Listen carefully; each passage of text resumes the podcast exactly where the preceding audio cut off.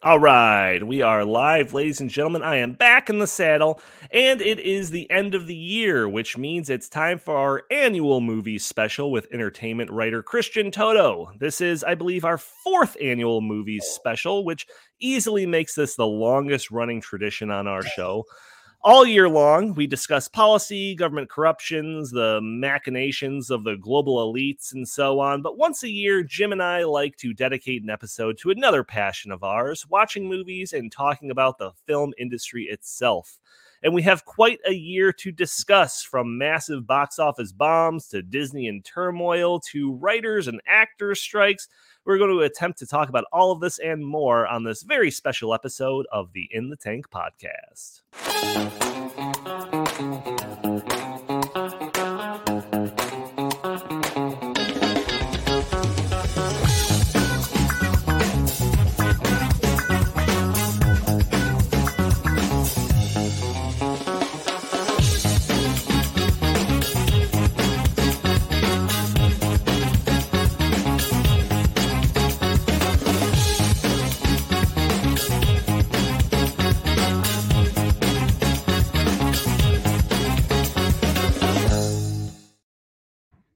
Welcome to the In the Tank podcast. As always, except for last week, I am your host, Donald Kendal. And joining me today, I've got Jim Lakely, VP of the Heartland Institute. How are you doing today, good sir? I'm doing great. Uh, working remote from uh, Casa de Lakely in an undisclosed location in northern Illinois. And uh, this morning I woke up and, and realized uh, I was using this um, 2004 vote um, C SPAN. I was a guest on C SPAN. Now it's 20 years ago to talk about uh, uh, well, George Bush was president then, and so I was thinking, well, this mug has made it for 20 years, uh, and soon it'll uh, it'll be in retirement age. So, all right, very nice, very nice. Also joining us, we have. Christian Toto, entertainment writer. Good sir, I mentioned that you are uh this is the fourth year in a row on the show we've tried to do little annual things uh, traditions you know look back type of stuff but it's never made it past two years you should feel so honored that this is the 4th uh, year in a row that we are doing this uh this special episode I am honored, though. I want. I'm ready. Ready for number five. I want a gift, some sort of like a jacket, a, mug. A, mug. I want a mug. I want Jim's mug. That's what I. Oh. That's right. On the fifth My episode, precious we were gonna we're gonna send you that 2004 vote C-SPAN mug. That's uh, that's what you have waiting for you in your fifth uh, fifth episode. Uh, you've always got different stuff going on. I know that um, you know Hollywood in Toto podcast. You got your website. Uh, what just right off the bat, kind of pitch everything you've got going on. We don't sure. have to wait till the end of the episode for you to do your pitches. yeah, you know I'm putting a lot of effort into the Hollywood in Toto podcast. It interviews a lot of comedians. People have been canceled. Uh, thought makers, I guess you could say, people who just maybe uh, don't agree with the groupthink that's going on in the entertainment industry right now. Uh, and we're going video. I'll be joining you guys. Right now, it's just audio only, but I have worked out a studio. It is a work in progress, but it's nearly done. So that'll be coming in a few weeks. And then 2024 is the uh, the 10 year anniversary of Hollywood and HollywoodinToto.com, which is wow. scary and we're all getting older, obviously, and I'm excited about that. And also, I just started working for as a freelancer, uh, Blaze. So uh, oh, we'll see my nice. stories at theblaze.com. Fantastic. All right, definitely going to look out for that. So, uh, a lot of stuff to go over, as I kind of mentioned in the introduction of this episode. But before we get going, I mm. do have a prepared statement. Um, so, I just want to start off with this. Ladies and gentlemen, friends and family, we gather here today to remember and celebrate the life of some truly extraordinary film franchises. Whether it's Indiana Jones or Star Wars or the Marvel Cinematic Universe, these franchises have touched the hearts of millions around the world, leaving an indelible mark on our lives. The wonder, the action, the adventure of these movies created a warmth that will linger forever in our memories. As we bid farewell to these franchises, let us carry forward the lessons they bestowed upon us the importance of love, empathy, the cherishing each other's precious moments. Their impact will endure in the stories we share, the values we uphold, and the love we continue to nurture in their memory. In honor of these franchises' legacy, we should find solace in knowing that their spirit will forever live on in our hearts even when they continue to churn out terrible, terrible, terrible sequels in the names of these franchises. So, Jim, I mean, obviously, that is my, my dig at the idea that all of these beloved franchises that we've been, uh, you know, that have been in our lives for the past however many years seem to be all going down the tubes. And I think 2023 might be the year that that marks the end of that little tombstone for some of these franchises. I mean, we can get into it, but when we were talking about doing this episode, I mean, this was kind of mostly what our thoughts were going around, whether it's Star Wars, Indiana Jones for sure, MCU, they all seem to be either on life support or, you know, one foot in the grave completely. Uh, what, what are your take on this before we, get into it? Well, yeah, I mean, we do we do talk about this when we're having lunch in the uh, kitchen at uh, Heartland headquarters, or when we pop into each other's offices. But uh, uh, to kind of lighten the mood, you know, you, you talk about pop culture, um, and that's why we're so glad to have Christian Toto on because he's one of the um, well, growing actually. He's a, he was a pioneer in being able to examine and write about pop culture from a non-leftist perspective, and he's been able to watch the entertainment media world become increasingly ideological. And it's really that's what hollywood is now is become even more so. I mean the idea that that you know hollywood didn't lean left. I mean you know look at the the movies of the 1970s um you know when new cinema was beginning and the old studio systems were starting to fall away you know leftists and hippies and all those those dirty hippies all took took over hollywood and and tried to propagandize but at least they had a, a goal to entertain and now what we have seen with these with these franchises in pop culture these these movie franchises like indiana jones you know uh, regular listeners of this podcast may think it's kind of silly that we're doing a show on this. But i i i really believe that pop culture is culture. Pop culture as uh, um, andrew breitbart of course famously said politics is downstream from culture. And american culture is defined as much by the highbrow stuff in fact, it's defined more by the so called middlebrow and lowbrow stuff, like what Hollywood turns out, like movies, like entertainment that we used to enjoy together and see together as a community and talk about it. It was a it, it was something that bound us together, uh, and now it's all divisive. I mean, the the reason. Um, you know, Christian Toto's latest book is called Virtue Bombs How Hollywood Got Woke and Lost Its Soul. And that's exactly right. Uh, that thesis is has been proven true that Hollywood is no longer interested in entertaining. It is interested in social change. It's interested in diversity, equity, and inclusion. Um, it's all tied up into how films are financed, and studios can even get loans to make movies. It's it's tied into what movies are eligible for the Oscars. I mean, so a leftist ideological bent has ruined and destroyed things that we used to enjoy together as a as a common culture. Um, and I think it's important to talk about it. And actually, the mm-hmm. good news, as we will get to here about in, in 2023, is the death of all of these franchises. and the audience did not so much kill these franchises off as the people that were put in trust of those franchises committed suicide.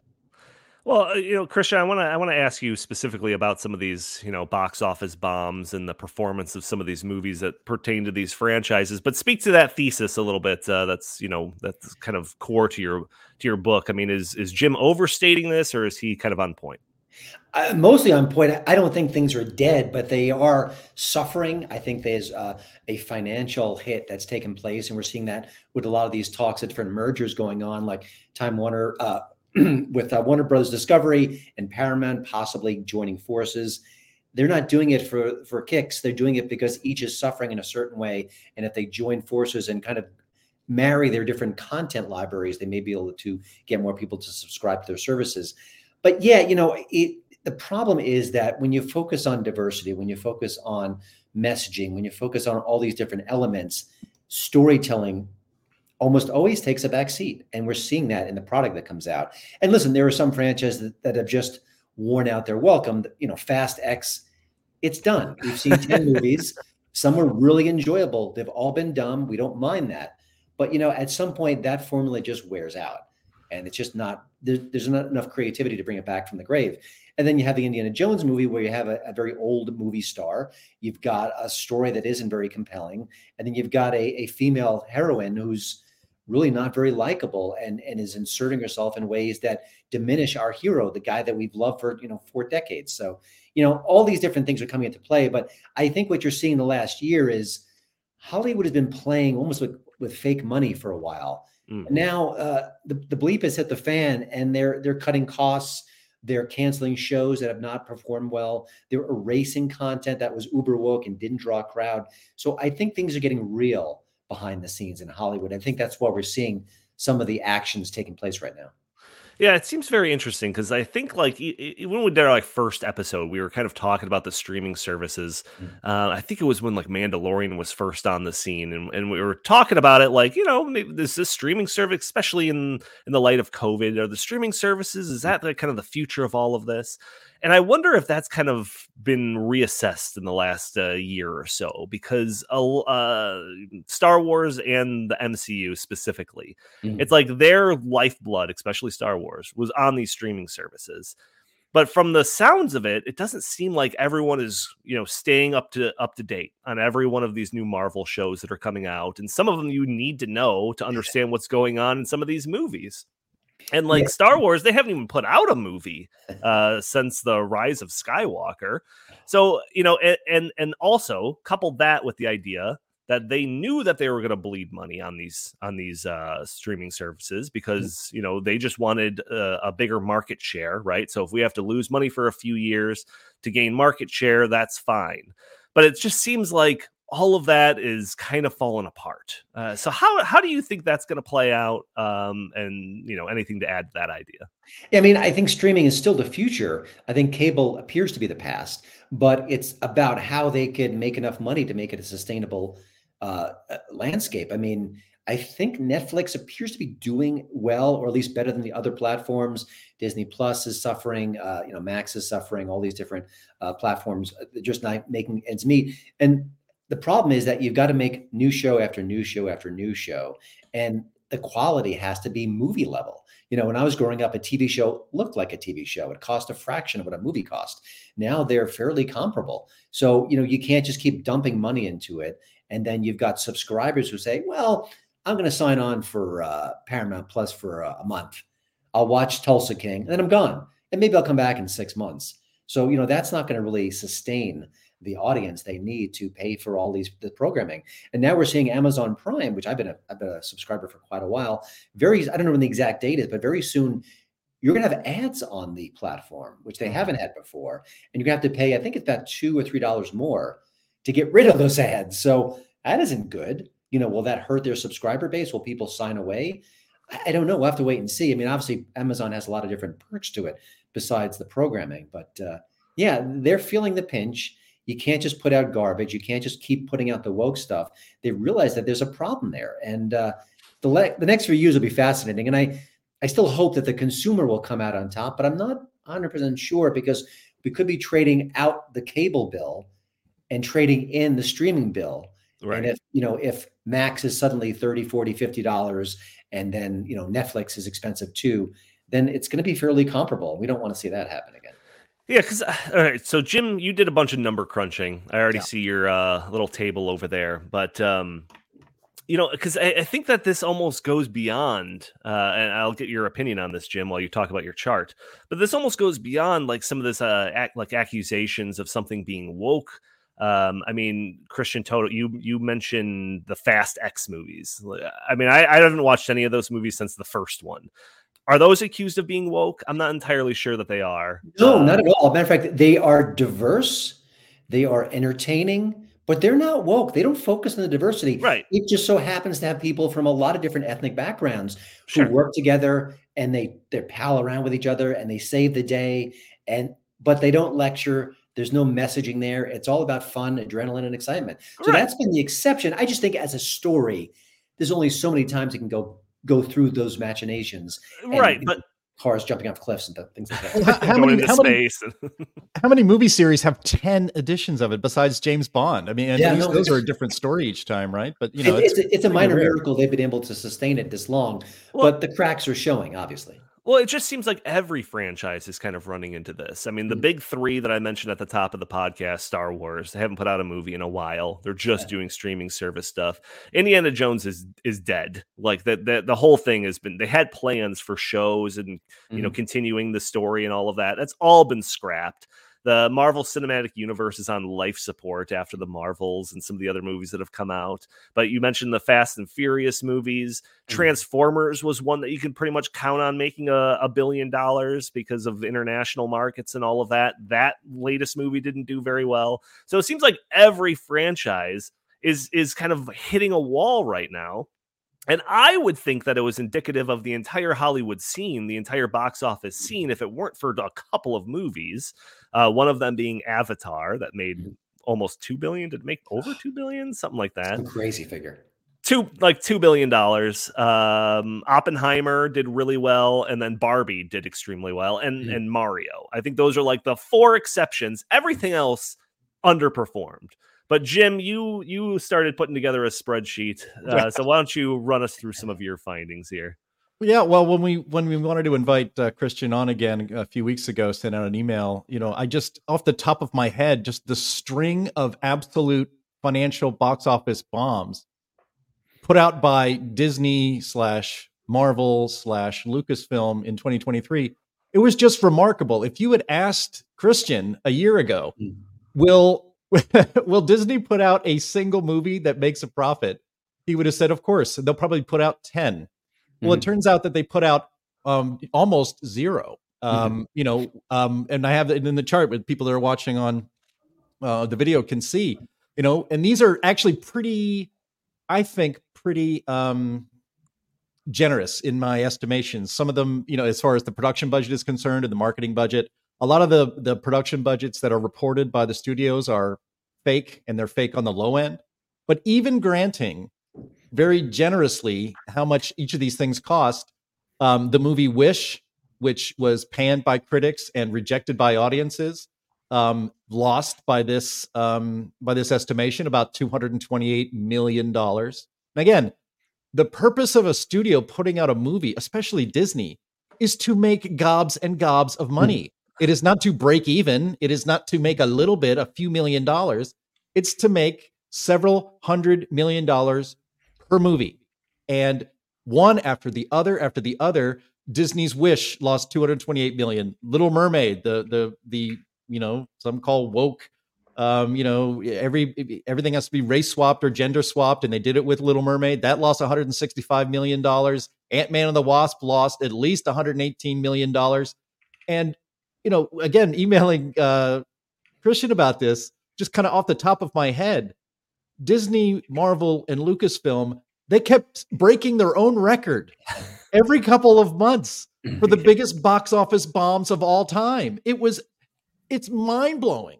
And that's why I think 2023 is going to be known as the year that um, Hollywood was finally smacked back into reality and to get back to its job, which is not to lecture their audience, which is not hmm. to en- enact social change, but to actually entertain people and to give people something to to that's positive and, and that they can get around. And no matter what your politics are, you can enjoy and talk about. I mean, that was kind of one of the unifying factors of American culture was that it didn't matter what your politics were. If you liked Godzilla minus one, you could talk hmm. about it and and how much you liked it, for instance. And you can't do that anymore.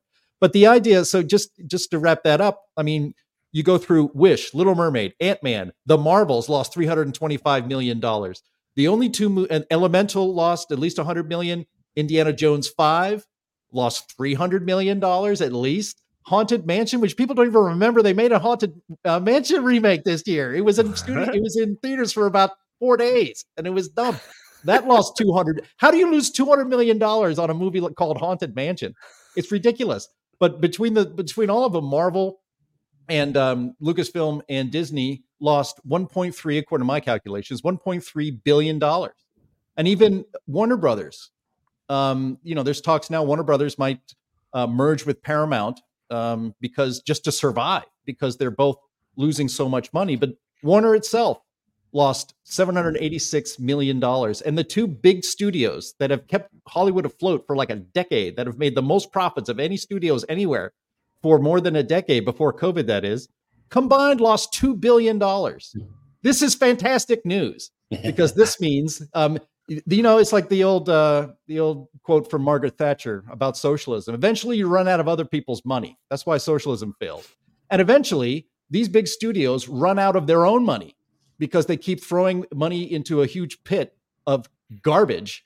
And um, in fact, it would probably be better for these studios to have just piled that money like uh, like the Joker and set it on fire because at least they at least they would stay warm for a couple hours. Instead, this was a complete waste of time. And Disney's stock is half what it was two years ago. Um, this is good to see. This is called the market working, uh, fellas. I think. Well, Christian, I got a couple of questions for yeah. you based on all of you know Jim's statements there. One of them is this unprecedented. I mean, like not only is it just like these, you know, I, I mentioned to Jim right before we went live, like this isn't just like a box office bomb. These are like box office carpet bombing, like throughout mm-hmm. the year. Like this is is this unprecedented? And and not only the losses when it comes to these movies, but also some of the things that uh, like the studios have been doing. Like we know that uh, WB uh, or whatever DC, what whatever is the parent company of all of that stuff, they had a movie done called Bat mm. Batgirl, Batwoman, or something, and they're just okay. like, you know what, we're just gonna put that in the garbage can. Never you know? mind. Or like, or like, you know, that Willow show, right? Like a, a nice reboot, a legacy character from so long ago. We're gonna make a whole show about it, put it on our streaming service. You know what? We're just gonna put that in the garbage can. It's just like, do studios do this? Like, is this unprecedented? It feels new. I'm not an I'm not a historian as far as the economics of Hollywood, but I just think the numbers are so big today that it seems like it couldn't have happened 20 30 years ago maybe if you kind of you know uh, you know change the, the scales based on inflation things like that but i, I think it, it's sobering to think that a company like disney could suffer body blow after body blow after body blow can watch their stocks just sink to the bottom and lose all that money and they're still fine. They're still a, a, mega studio to be reckoned with. I, I, I, find that fascinating on some level. Obviously, there's other income streams coming in that are gonna that's gonna you know compensate that. But you don't just lose all that money and think, oh well, 2024 is a new year. Well, you know, marching on. I, I, I do think what we're looking at here when we talk about woke, we talk about you know uh, diversity, all these different measures. Now again, diversity on paper, there's nothing wrong with diversity, but we but we know what's going on. It, it's diversity first and foremost, pushing aside talented people to say, okay, we need to fill these quotas. That's where you get into issues. But, you know, I think there's such a religious fervor behind the scenes at Disney Inc. that I don't know what will teach them the lesson. I don't think they change their focus. I, I just don't. I don't think they're going to say, we're guys and gals, we're doing this wrong. We need to kind of focus on X and Y and not Z. I don't think that happens. I think when you have that that ideology, it's so entrenched that you just don't change. And I, to get slightly political, you, you think about what's happening across the country. There's crime soaring, and in in Chicago, we had a, a fairly recent election. You had the mayor who was in charge of a city just awash with crime, and they voted in a softer on crime politician. That's ideology. That's not common sense. And I think that's what you're seeing at Disney. I don't think there's big changes afoot at Disney. I think it's full steam ahead. I don't well, think they're going to change. Do you put any stock into some of the recent quotes from Disney CEO Bob Iger, where he was talking no. about? Yeah, because he had some I'll, quotes just for context for people sure. listening. He had some quotes talking about how you know the like we need to get back to the basics. Uh, our our uh, the, the movie making teams have been too develop uh, too yeah. focused on messaging and certain things like that. That people on the other side of the ideological spectrum were all in a panic that like, oh, he's bending to the reactionary on the right that are calling everything woke. You don't put much stock into those those comments. I I don't until I see the changes. And I'll mention one little item in recent weeks, which I think indicates that he's full of it, is that they uh, Disney pulled their advertising off of X, and they did right. it because they hate Elon Musk and they hate free speech. They didn't do it for any other reason. There's bad things happening in a lot of social media platforms. It's just the nature of the beast on Instagram, on Facebook, on X, you name it. But that was a a, a blatantly political move made by Iger and Company. And when you see things like that, you're thinking, okay, when he says, I want to quiet the noise in the culture war, I don't believe him. So I want to see proof and things like that show me I don't think he even even he believes it. So I think he's saying what he thinks he needs to say, but until things change, I don't. I'm not buying it. Hmm. Yeah, you know, one of the topics that we wanted to get to that's in the show notes is the is, and I I'm I swear to God, uh, Donnie, I'm not skipping ahead, but because we'll get to it in more detail. But you know, the idea that these people, these people, oh my gosh, I said it, these ideological people, um, frankly, just don't have the talent, and they certainly don't have the wisdom to know how to make good, broad appeal entertainment they simply don't know how to do it. It'd be like putting, uh, you know, it'd be like putting any of us in charge of a you know gourmet kitchen in one of the hmm. great uh, Chicago restaurants. We may be able to cook, you know, a, a nice uh, you know ham and eggs, but you know we can't create the kind of food that the audience would expect. And I think these studios, um, I know Christian, you're a fan and a, and a friend, I guess, because he's on your latest uh, uh, Hollywood in Toto podcast, The Critical Drinker, who has over a million subscribers on YouTube. I, I never miss his videos. I highly urge anyone who's interested in any of these topics to subscribe, not just to Christian uh, Toto's stuff on YouTube, but The Critical Drinker. Um, you know, he's he says a couple of things that, that have always stuck with me mm-hmm. um, because he's in the kind of in the industry himself now. He's he's a he's a fiction author, um, writes thrillers and that sort of thing. And actually, a small film is going to be made out of one of his books, which is pretty exciting. I look forward to seeing it. But you know, he reminded me years ago, listening to his videos, that it takes a long time to turn these ships around. Like if you think that that Disney got the message to hmm. stop going woke because we're going broke, well, they may have got the message. And if they stop doing that nonsense right now, it would take three mm. years at least to see the end product of something that wasn't woke. And so it's gonna keep going on. These people are gonna keep losing money. Hmm. And um, you know that's why we're we're seeing alternate um, we're seeing alternate entertainment, independent entertainment. You know, mm-hmm. a small studio like A24 uh, that makes very interesting movies, some good, some bad, but they're always pretty interesting, and they're a lot more creative than what you get from the major studios. Mm-hmm. I mentioned Godzilla minus one, which I saw um, the day after Christmas. Uh, really enjoyed it because it was really nothing like mm-hmm. um, anything that you get from Hollywood and American entertainment today. And it actually kind of reminded me of the success of Squid Game, which was on mm-hmm. Netflix. That was a huge global phenomenon. What was it, a year or two ago? And it's a, it's a, it was a, a series, a show um, spoken entirely in Korean, and you had to read the subtitles, but it captivated mm-hmm. um, many Americans across the country. So I think what you're seeing is that you're, you're going to see a Hollywood that is incapable of a quick turnaround. Um, it's a huge ship, and it take, is going to take a while and that void is going to be filled with something it's filled with people watching youtube streams yeah. um, content creators on on independent uh, media outlets and and more foreign films are going to be more mainstream like uh, like godzilla minus one has been this year. A couple of quick thoughts. One is i think youtube i mean it's super anecdotal because it's just me. But when i go to bed at night often i don't watch netflix or you know amazon prime. I watch youtube. I'll watch the critical drinker. I'll watch my favorite cooking channel show. I mean it it has so much content. It's such a variety. It's so interesting. It's often very well produced and that's a real threat to i think hollywood inc. Uh, also you know one of the things i'd love to see disney do if they're if they're smart is go hire paul king. And if you don't know who paul king is he directed two of the most charming films i've seen in the last decade the paddington movies. They are adorable. They're sweet. Mm. They're funny it's just it's just heartwarming. And he also just directed Wonka, which has got legs at the box office. I was deeply cynical of the whole project. Oh, we need a prequel to the Wonka movies. You can't just recast Gene Wilder. It's impossible. Yes, it is impossible, but the movie is sweet. It's positive. It's uplifting. It's message free in the best of ways. And it's not pushing an agenda. It's saying believe in yourself, try harder, reach for your dreams. No one disagrees with those things, I don't think. So, I, you know, I think I think that Disney, you're right, it'll take a while to turn the ship around if they really want to do that. But I think you can see some minor signs that they're interested in doing just that, hiring a Paul King or, or just, you know, other messaging. We'll have to wait and see. But, uh, you know, things can be done. Or, you know, I don't know the director's name of Godzilla Minus One. Boy, if I'm Hollywood Inc., I'd be signing that guy to a contract like that. That is a wonderful film. My wife liked Godzilla minus one. She's never seen a Godzilla movie. She's never watched Star Wars. She doesn't like genre stuff, doesn't like science fiction. And she loved it because it was a good story. We mm-hmm. need that again. That's why it's resonating with people. You can just, like you said, Squid Game, Top Gun Maverick, Godzilla minus one. We're still hungry for great stories. We're just not getting enough. Right.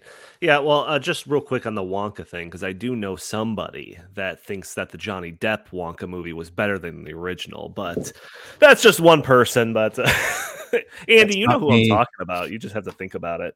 Um, so there, there's a couple of things in in both uh, your and Jim's latest comments that I want to mm-hmm. that I want to kind of pick your brain on too, yeah. which is uh, the idea of the independent media and just kind of the landscape that uh, that it, that the whole media production industry is a part of, right? Because, and I've mentioned this in conversations before with people that you know you go back 50 plus years and there's a handful of channels and everyone's watching the same sort of stuff mm. and you know the movies that are out there they're all trying to appeal to the most broad uh, market possible, right? Mm-hmm. You want everyone to watch your stuff, so you're going to make it appeal to everybody. But now, especially, you know, increasing even more drastically than ever in the past couple of years, you've got this really fractured uh, way of getting content out there. There's a, a million TV channels there uh, when it comes to youtube there's a billion youtube channels there's 50 different streaming channels you know all of these things there's you know they, they probably represent tiny slivers of the general pie but there's so many tiny slivers mm-hmm. that the content that i see being put out there isn't necessarily wanting to appeal to all general audiences. You know, like was Batgirl trying to get Jim in the movie seats? Probably not. It's hmm. probably trying to appeal to, you know, some 15 to 29 year old female, you know, dem- demographic or something like that. And I just wonder, like, if that's the way that they want to go, well, A, is that the way that they want to go where they're making content specifically targeting certain demographics and b if that is the way that they want to go then you got to ditch this idea of putting a $200 million budget behind some of these projects. If Batgirl costs them more than $50 million, they're out of their minds. Uh, but your thoughts on that? Well, I mean, I think they want it both ways. They want to get the mainstream mass audience because that gives you the most bang for your buck. Literally, you get more money, and that's where the blockbusters come in. You know, they they didn't make the Flash to be a, a niche product. They wanted it to be a huge product, and of course, it, it failed. Uh, but also, you'll see things like The Late Show with Stephen Colbert. Now, they aggressively alienate half the country, but they get enough of the liberal half of the country to be successful, and they're okay with that. So there's two different platforms here. I just think in many cases, not all, but in many cases, they're just leaving wads of money on the table. Um, you know, why should Saturday Night Live be a niche product? It's got a beloved legacy. It's got um, the potential to hit both the left and the right. It did so for years, and now it's not. They have driven away half their customer base. That doesn't seem to make sense to me. Um, maybe the Late Show it makes more sense. They want to be a, an ideological platform. And go for it, I guess. I don't think that makes as much sense as well either. But you know, you just can't do it both ways. So if you're going to throw 300 million dollars into a project and you make it woke, then you're chasing away a lot of people. So they don't seem to realize that. You know, the, the Dial of Destiny, which was I thought was watchable, it was mediocre, but the uh, Phoebe Waller Bridges character was alienating. She was repellent. Is a word I use for that. Okay, yeah. but also she was dressing down our our iconic Indiana Jones. There's one sequence in the movie where basically she's rescuing him, and he's like, you know, oh, come come get me, Phoebe. I mean, is that what you want to go see an Indiana Jones movie for? I don't think so. I mean, you could always put out any story you want, but it just I, I feel like you're messing with the the DNA of these franchises when you do that. So, but that's what they want to do. Yeah, it's well, it's go ahead. It's, it's, it's, just this this it's it's if you add wokeness and I think really a lack of just basic talent in many of these writers' rooms mm-hmm. with this, you know, uh, I went to Oberlin and so I I need to deconstruct reality and deconstruct. So basically, we got a deconstructed Indiana Jones who was a who was a pathetic shell of his former self. Actually, actually displayed none really of the personality traits that made America fall in love with that character mm-hmm. um, and gave all of those good traits unearned to a repellent character um, in the character played by Phoebe Waller Bridge. I don't even remember the name of the character's name because all I remember is that it's uh, the actress's name is Phoebe Waller Bridge, and it was such a big deal. And so this is, um, you know, we can get into your best and worst of the of 2023. Um, and maybe we can get more into the fact that if you just put the ideology aside, Mhm. um, that modern Hollywood does not have they're not these studios are not staffed with people who actually have talent. The- I, I guarantee you, the um, Jessica Gao and her writers' room for She-Hulk, they thought they did something great. They loved She-Hulk, but nobody else did. It was terrible. I I, I started hate watching it. I watched the first couple of episodes because your Uh-huh. friend Chris Gore um, actually gave it good reviews for the first few episodes. So I gave it a shot. I think I made it through three episodes, and then I just started hate watching it, and I enjoyed it just because it was so bad. I And actually did the exact same doing thing. good stuff. I really watched, I hate watch that show, and I almost never do it. I was so curious about how bad it was that it kept me watching the shows. I think, oh my gosh, is this really happening? I- Is this, I mean, is this an actual effort? And I couldn't believe it. And I think toward the end of season one, I thought it got maybe microscopically better, but uh, yeah, it, it was absolutely terrible. But you know, it is what I cover a lot at my site is is sort of how dumb Hollywood can be. And give an example, the Dial of Destiny trailer. There were multiple trailers before it came out. One of them had a line from Phoebe about capitalism. Yeah. Like I stole it from you, you stole it from me. And she says, that's called capitalism. And I'm thinking, okay, you can put that in a movie. That's perfectly fine. No big deal. But if you're trying to attract a mass audience and you know that half of America is going to recoil at that line and think, oh, there's Hollywood being Hollywood again and being uber liberal, why would you put that in the trailer? Why would you highlight that? It's just plain dumb. It's like Rachel Zegler, who's making Snow White, saying Oh to the gosh. press, Oh, have you seen Snow White, the original movie? It stinks. It's old. We're not doing anything like that. I mean, what was she thinking? And why wasn't she hauled into Disney Inc. and say, Rachel, sweetheart, darling, we love you. We're loving the, the dailies on the movie, but can you tone down the aggressive antics about our beloved film that we're trying to replicate? Not a good strategy, but they won't Right. do that.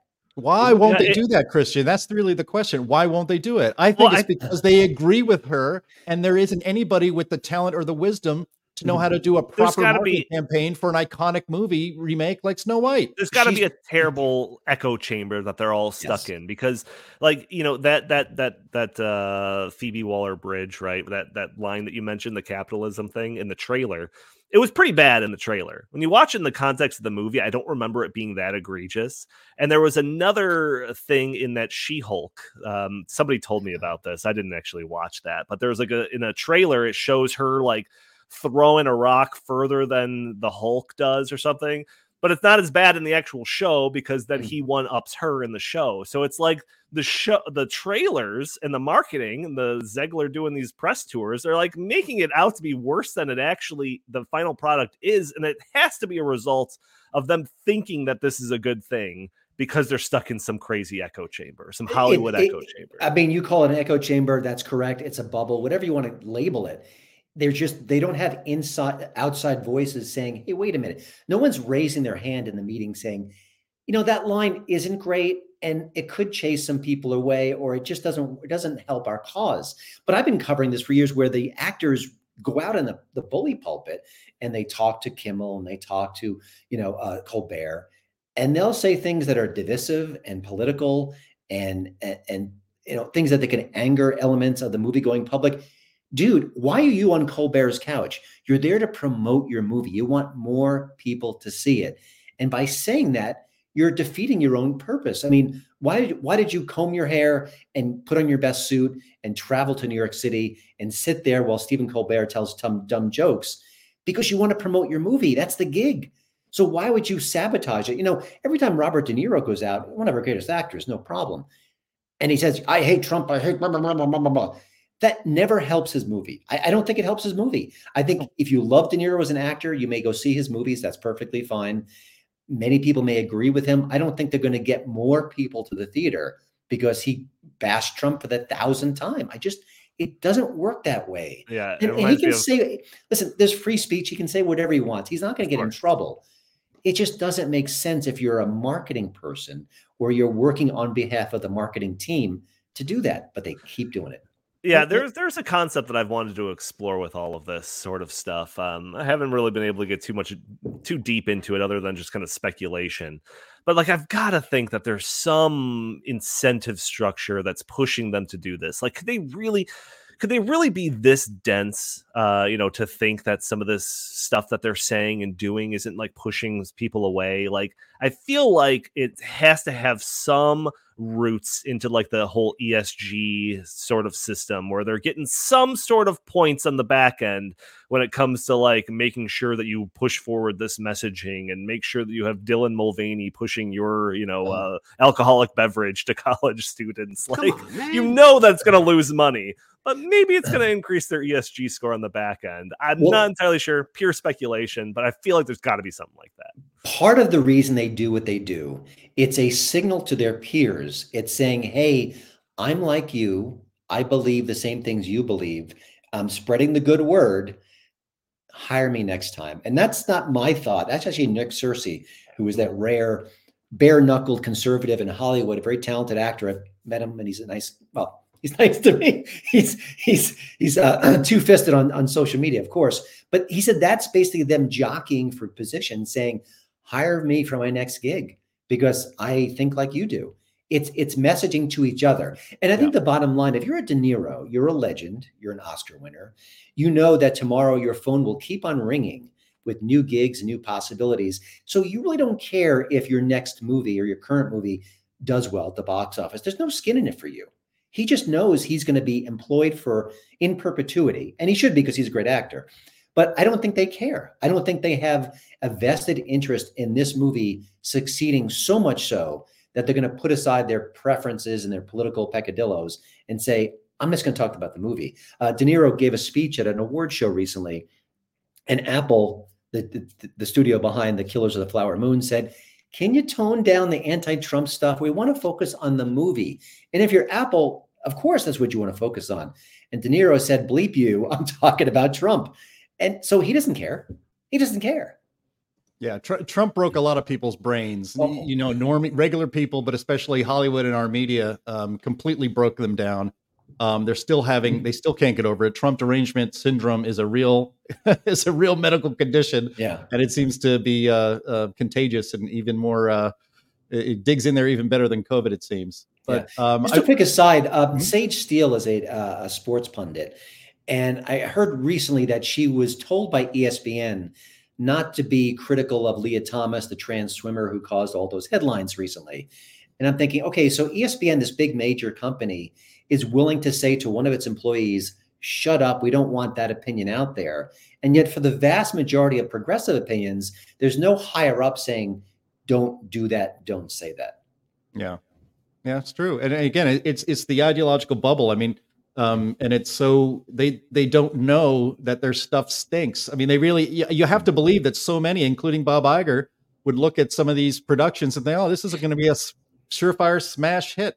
Um, certainly, the writers think so, and so I, I wanted to talk a little bit about um, with you, Christian, about my thesis that that there's a like a talent drain that's been happening in Hollywood, but especially after one after one Trump broke people's brains. Mm-hmm. Uh, two, the Me Too movement um, and Times Up and all of that that got a, to be honest, got a little bit out of hand, if not more than a little bit out of hand, and, and mm-hmm. destroyed careers one of them being John Lasseter, the um, genius of Pixar, mm-hmm. who um, basically made the Disney Corporation, I don't know, twenty billion dollars over his career at that at that studio, and he got um, he got shit canned because he was a little bit too huggy with some people that made them uncomfortable. Now, fine. Uh, but now Lasseter has left Disney. So that's a very, very important creative mind that is no longer in the building. Mm-hmm. Um, reportedly, a lot of the other people that used to work with him left as well. Um, plus, you have, as people in the comments here are mentioning, you have your DEI and ESG mandates, mm-hmm. which means you know you can't hire somebody with experience to take over an executive role or a, a uh, executive creative role at a studio if they happen to be middle aged and white and male, which you know that person may have a lot of experience but they're not going to be hired for that job instead it must be filled by somebody younger somebody diverse, and Mhm. certainly after the Me Too Times Up movement, somebody who's female. Now, you may, it may turn out that you hire good people by meeting those criteria as well, but there's also a good chance that you will not get- hire somebody with talent. And so, Mhm. you know, um, we're going to get to some of your recommendations um, from this year and maybe coming up for next year. But I, I watched because it looked the trailer looked intriguing. A show on Hulu called "A Murder at the End of the World," Mhm. and it was it was kind of sold as some kind of like millennial or Gen Z, um, uh, you know, murder mystery, kind of like Murder on the Orient Express, but you know, with a Gen Z perspective and technology and all this stuff. It was probably the worst show. I think it was 8 Mhm. episodes. The worst show I, I've ever seen. It was so bad. Talk about hate watching. Um, I would watch it and just wait for the cliches. I predicted about seven plot points, and I couldn't believe how cliched and terrible the characters were. Both the main characters were so unlikable, and they were made intentionally ugly. Intent, and you know, I mean, because these actors obviously are good-looking people. They made them intentionally ugly, and you you see it. You know that they're doing this because they're trying to push the message and the and the uh, the the social change that beauty um, is is some kind of objective thing that was created by the patriarchy and doesn't matter. You know, we can have a, a, a protagonist who is completely unlikable and also hard to look at at the same time and purposely made so. Uh, and so I thought that show, uh, nobody should watch it. It's terrible. But I Mhm. just thought I, I watched it all the way through because I thought it was going to, and it did, kind of encapsulate modern Hollywood. You have people who don't have any talent. They can't write um, a, a good story with story beats. They certainly can't write a mystery. I figured the whole thing out in about 20, you know, 10 minutes into the first episode. it was it was absurd. But I really think that we are going to have to count on directors like the Godzilla minus one director. We're going to have to count on shows like um, from Korea and, and movies from Korea. Parasite, of course, was a great film.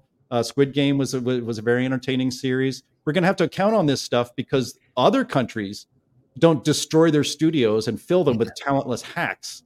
They actually have people who are there on merit. Um, there's not a lot of diversity, I don't think, in the Japanese uh, film industry, and they don't. You know, I'm, I'm pretty sure it's all Japanese people, uh, and they're also the talented ones rise to the top and, and produce things that everybody will enjoy. You know, when you think about DEI and all these different initiatives for more diversity, and you think, well, how does that hurt Disney? I mean, they're employing animators and people who have specialties in storytelling. I get two words for you Claudine Gay. Claudine Gay is the head of Harvard. She is clearly a hack. She is a plagiarist. She has no business being anywhere near at the tippy top of the Ivy Leagues. And yet there she is. Don't you think that's happening in Disney and other movie studios as well? I guarantee it's happening there. And by the way, if you want more diversity, then Disney should throw a whole bunch of money at schools or maybe uh, look at the inner city uh, school system and say, here we have this new program. It's for emerging filmmakers. And then people of color can join it. And then the people who have talent can rise up, join the Hollywood system. And all of a sudden, we've got these great new voices who might happen to be Black or Latino or anything. That would be great. That would be a great way to address diversity issues. Give people who haven't given gotten a chance, the chance, the talent, the skill, the education, and see if they rise to the top. And then pluck them out of that school and say, that person's going to direct the next Marvel movie. And he or she is going to kill it because they've been trained and they know what they're doing and they've got vision and they've got talent. That would be wonderful. But instead, you're having this other system where it's just checking the boxes, checking the boxes. And the results, well, you see movies like Wish, and it's not good. Yeah, I wonder if even that is like, I Mm. mean, that sounds better than probably what's going on, but like, it seems like even that might still Mm. like not give us the results that we're hoping for. I, I don't know. Cause like there's, there's a handful of directors. Um, I'm going to blank on all of their names, but that they did like one or two like pretty big movies or, or good movies, uh, um, successful movies and then they were taken and thrown behind the helm of some large thing like a Star Wars product and then they just Mm. got like eaten by the machine. I think like uh, Rian Johnson did like two movies, Looper and like Gold or something like that before he was thrown behind Last yeah. Jedi and he was just eaten by the machine.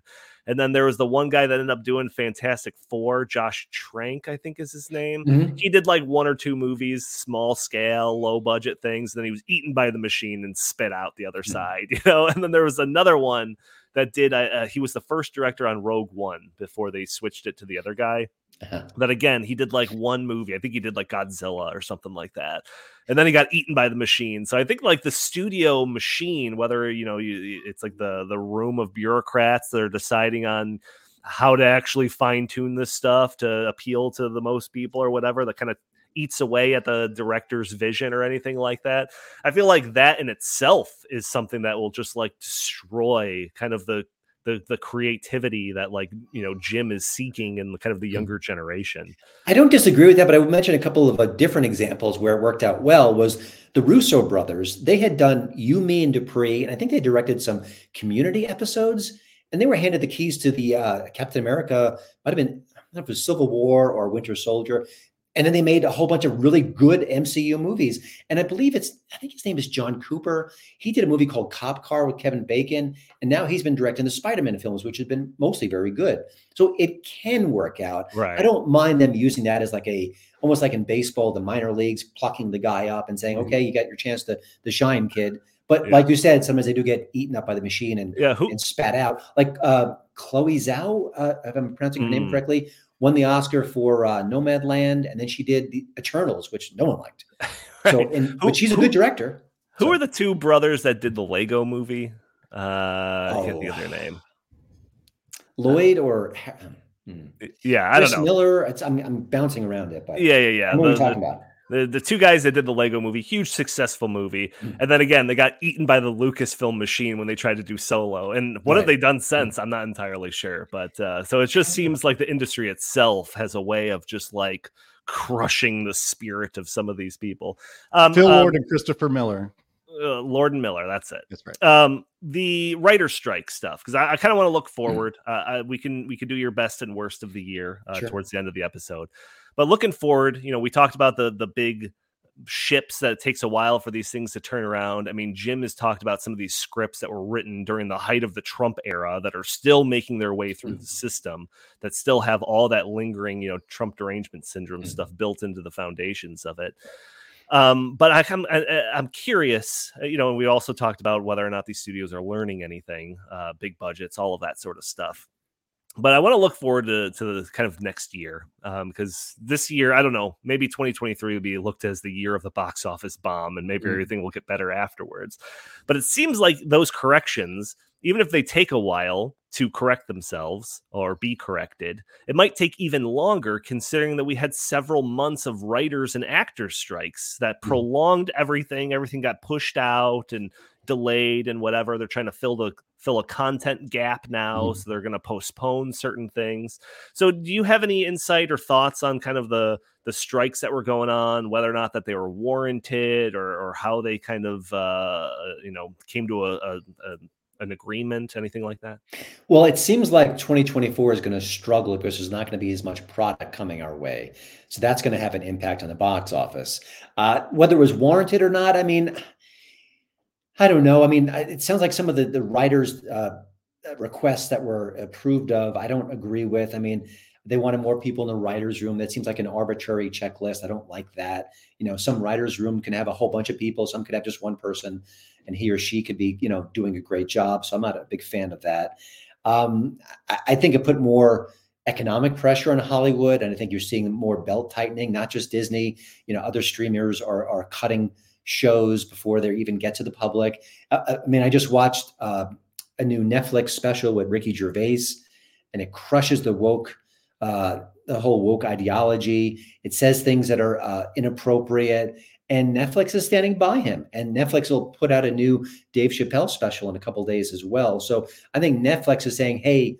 In the past, we would have canceled this, we would have censored this, we would have not supported this, we would apologize for it. But we need those eyeballs, we need those views. So we're going to just come on, Ricky, come on, Dave, we want you to be there. So I, I think you're seeing more of that. Um, so yeah, I mean, we'll have to wait and see what happens, but uh, yeah, that fallout may take a while to really get the full impact. Yeah, that's another benefit of kind of that uh, really fractured kind of media landscape is that you know, if there's three companies, it's very easy for them to all be in agreement with what will be mm-hmm. acceptable mm-hmm. and what will be allowed content on their, you know, uh, media outlets. But if there's like a million of them out there, you know, and you have Netflix that are standing behind, you know, content creators like Dave Chappelle, yeah. or even a more extreme example where it's like the Daily Wire has like, yeah, you know what, maybe we're going to start making movies and, and produce movies and shows and all of that. It's just like, well, no one's going to tell them what they can and can't put on their streaming service. So, yeah. you know, that's a good thing.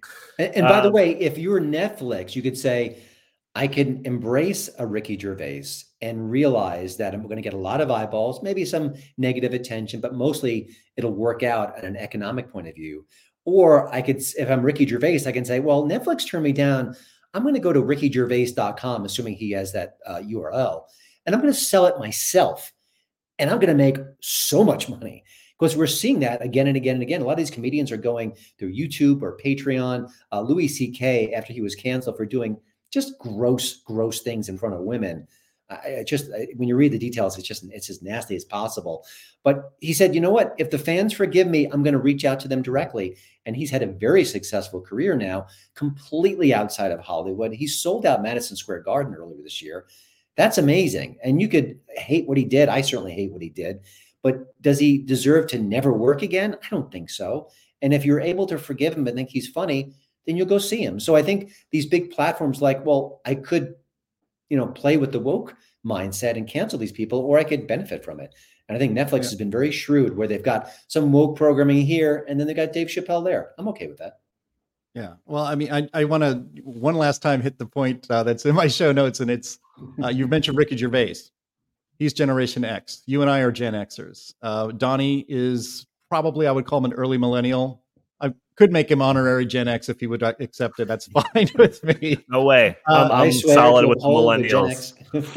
yeah, yeah. So, but you know, our generation, Christian, we had directors and creators like Kevin Smith, Quentin Tarantino, Spike Lee, Jon Favreau. Um, they created. I mean, uh, you could credit.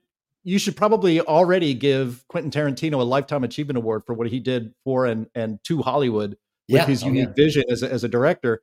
Um, you know, Favreau created the um, the entire Marvel Cinematic Universe with mm-hmm. his brilliant casting and handling of Robert Downey Jr. in a fantastic story. Mm-hmm. So billions of dollars were made by Disney because Jon Favreau um, was a good filmmaker before he was given the keys to that franchise.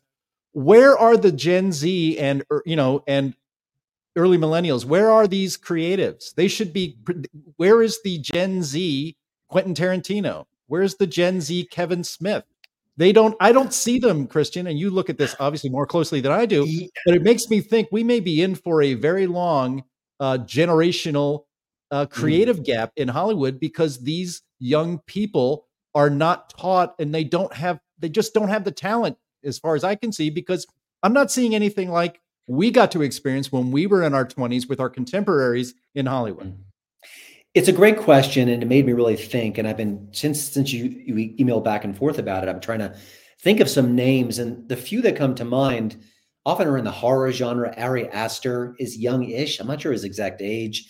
Uh, I think Robert Eggers. I think he's young-ish, but he could be in his 40s too. The people yeah. I'm mentioning, uh, Damien Leone, who he's behind the Terrifier franchise, and it's so wildly disgusting, and I love it, and I'm embarrassed to say so, but there it is. But I think he does a lot with a little when it comes to his budget. So I I could see him doing different stories, different horror movies in the next few years. That could be exciting. But you're right. I'm trying to think of like 20 somethings who are real visionaries, I, or even early 30 somethings. I, am not I'm not getting names.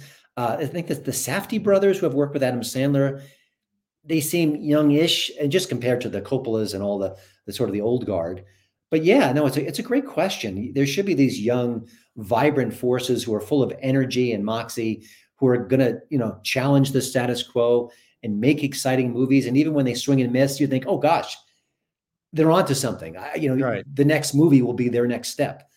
And I, you know, there there may be examples, and maybe I'm drawing a blank here, but I I don't think there are too many obvious examples in this regard. Right. So it's a great. Yeah, I'm, I'm looking at an IMDb list right now of uh, popular millennial directors, and literally the only name that I recognize is Ryan Coogler. and even he is born in 1986. So um, yeah, he's a talented filmmaker for sure. I- am looking for like you know the Kevin Smith who like by the Mm. time he was 30 had like three cult classics under his belt. Mm. So That's Yeah. what I'm talking about. That's what I'm talking about. Robert Eggers is 40 years old, so I don't know what. Yeah, so with- that's I'm just I'm scrambling. I'm just I'm trying to think, but uh it's Yeah. hard. And you know, I, I think that it's rare for someone in their early 20s to be so fully formed as an artist. And we've seen that time and time again. Uh, authors, filmmakers, they, they just had it at that young age. But I, I often think that it takes a little maturity to be able to tell stories and have the psychological complexity that films need. Um, but there are exceptions where people just get it very young. They're phenoms. Right, right. Uh, so we're already at the hour mark, but I do want to uh, kind of go through some of the best and worst Sure. of the previous year, according to you. Let's uh, let's start with the bad end first. What Sure. were what were uh, just some notable stinkers when it comes to the box office that come to Uh, mind? You people, which is featured in that image there, boy, I just had this love for Eddie Murphy. I grew up with him. I just think he's endlessly talented. I think that for the last, gosh, maybe 20 years, we haven't really tapped that talent. And that's partially his fault. He's not picking the right projects. But You People is a, an interracial romance comedy. So many false notes, so many cringeworthy moments, so many uh, awkward exchanges. And through it all, Eddie Murphy does shine through a time or two, but not enough to recommend it. It's a very bad movie. I also hated Saltburn. I know it's getting all this award season buzz. It's another I Hate the Rich movie, which I'm okay with. I hate some rich people too. And I thought that last year's movie, The Menu, which had a very similar theme, you know, Hate the Rich, was really good. If you haven't seen that, definitely check that out. But Saltburn, the psychological portraits don't make any sense. Uh, there's a lot of shock moments that are just shocking, but who cares? They're not interesting and it just gets worse as it goes along. And then finally, the blackening, which annoyed me because the whole gimmick behind the blackening, which was a horror comedy hybrid, was why do the black people always die first in horror movies? But they don't. And there was a That's website that tracked. Yeah, it's it's a fake news concept. And again, you can make that your marketing shtick and then make a good movie. It was awful. I took my Well- son to see it. He loves horror movies, and he we just sat stone faced.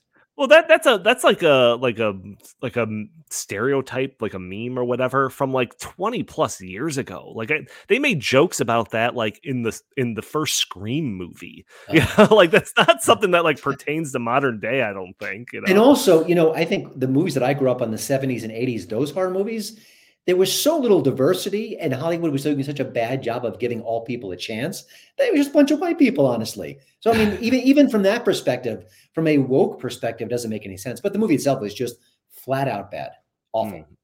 Well, and sure, and, so I wanted to, you know, have you talk about the bad movies so that we could end on a good note because Yeah, sure. surely there is some good stuff out there. We've talked about all of these movies, box office bombs, the Mhm. state of Hollywood itself, and all of that stuff. It seems like all just terrible news, but there's got to be some gems in that uh in that coal mine there. What what do we got for the good movies of 2023? Gems is maybe overstating it, but these are some good films. Uh, the Holdovers, Paul Giamatti, a wonderful bittersweet comedy drama, and I believe it's available either today or tomorrow on um, Peacock. So if you didn't, if you missed it in theaters, you missed it on video on demand. I believe it's going to be available on Peacock, which is a, a solid streaming service. So you could check that out there very soon. I really enjoyed Godzilla minus one. It just was a throwback film. It actually reminded me of Top Gun Maverick in weird ways. I wrote about that at Hollywood in Toto, by the way. If you want to check out some of the comparisons, it's interesting. Really enjoyed Air, which is a shocking ode to capitalism and the American dream from Hollywood, from Ben Affleck, Mr. Liberal. So good for them. It's a very charming movie, well told, great cast, like that one. And just one is a bit of a sleeper, I think. It's called Reopening, and it's a Blaze Media production. I don't think hmm. they made it. I think they bought it and they distrib- they released it. It's like Waiting for Guffman, which was that theatrical comedy with uh, that old troupe with uh, Eugene Levy and Catherine O'Hara. But this time, it's a it's a less than talented troupe trying to put on a show during COVID. And it's all about the restrictions they had to endure and follow. And it's a very smart satire of how crazy we all were. At the same time, it's sweet, it's lovable, and it's funny. I laughed a lot. So, reopening, if you haven't seen that, check it out. Blaze Media. Great. Jim, you have got to run in like 45 seconds. Any last comments or questions for our guest here? No, definitely go to hollywoodintoto.com. That way you can get all of Christian's great recommendations. And uh, Christian, old buddy, it's good to have you on the pod again. Yeah, I'll, see, I'll see you all next year. Yeah, exactly. Right. All right. Uh, everyone, thank you for tuning into this episode of the In the Tank podcast. Please uh, if you're an audio only listener, leave a review for us on iTunes. It'd be greatly appreciated. Also, if you're catching the show on a Friday or later, if you're an audio only listener, you can catch the show a day earlier on Thursdays at noon Central Time, where we are streaming on Facebook and YouTube and Rumble and X. And, uh, you know, if you could do a couple of things that'll help out the show by just hitting that like button, commenting, uh, subscribing if you haven't already, sharing this content, all things that won't cost you more than a, just a couple of seconds, but helps break through those big tech algorithms that prevent content like this from being shown to more people. If you'd like, you could follow us on Twitter or X at In the Tank Pod. And if you have any comments or suggestions for the show, feel free to email us at In the Tank Podcast at gmail.com. Jim Lakely, where can the fine people find you? At Jay Lakely on Twitter, at Heartland Inst on Twitter, and always visit heartland.org. And Christian Toto, once again, where uh, where can people go to see your work? Well, just go to hollywoodintoto.com and the Hollywood Toto podcast. And you can follow me on Twitter at Hollywood in Toto. Fantastic. All right. Thank you all for tuning in. We'll talk to you next week.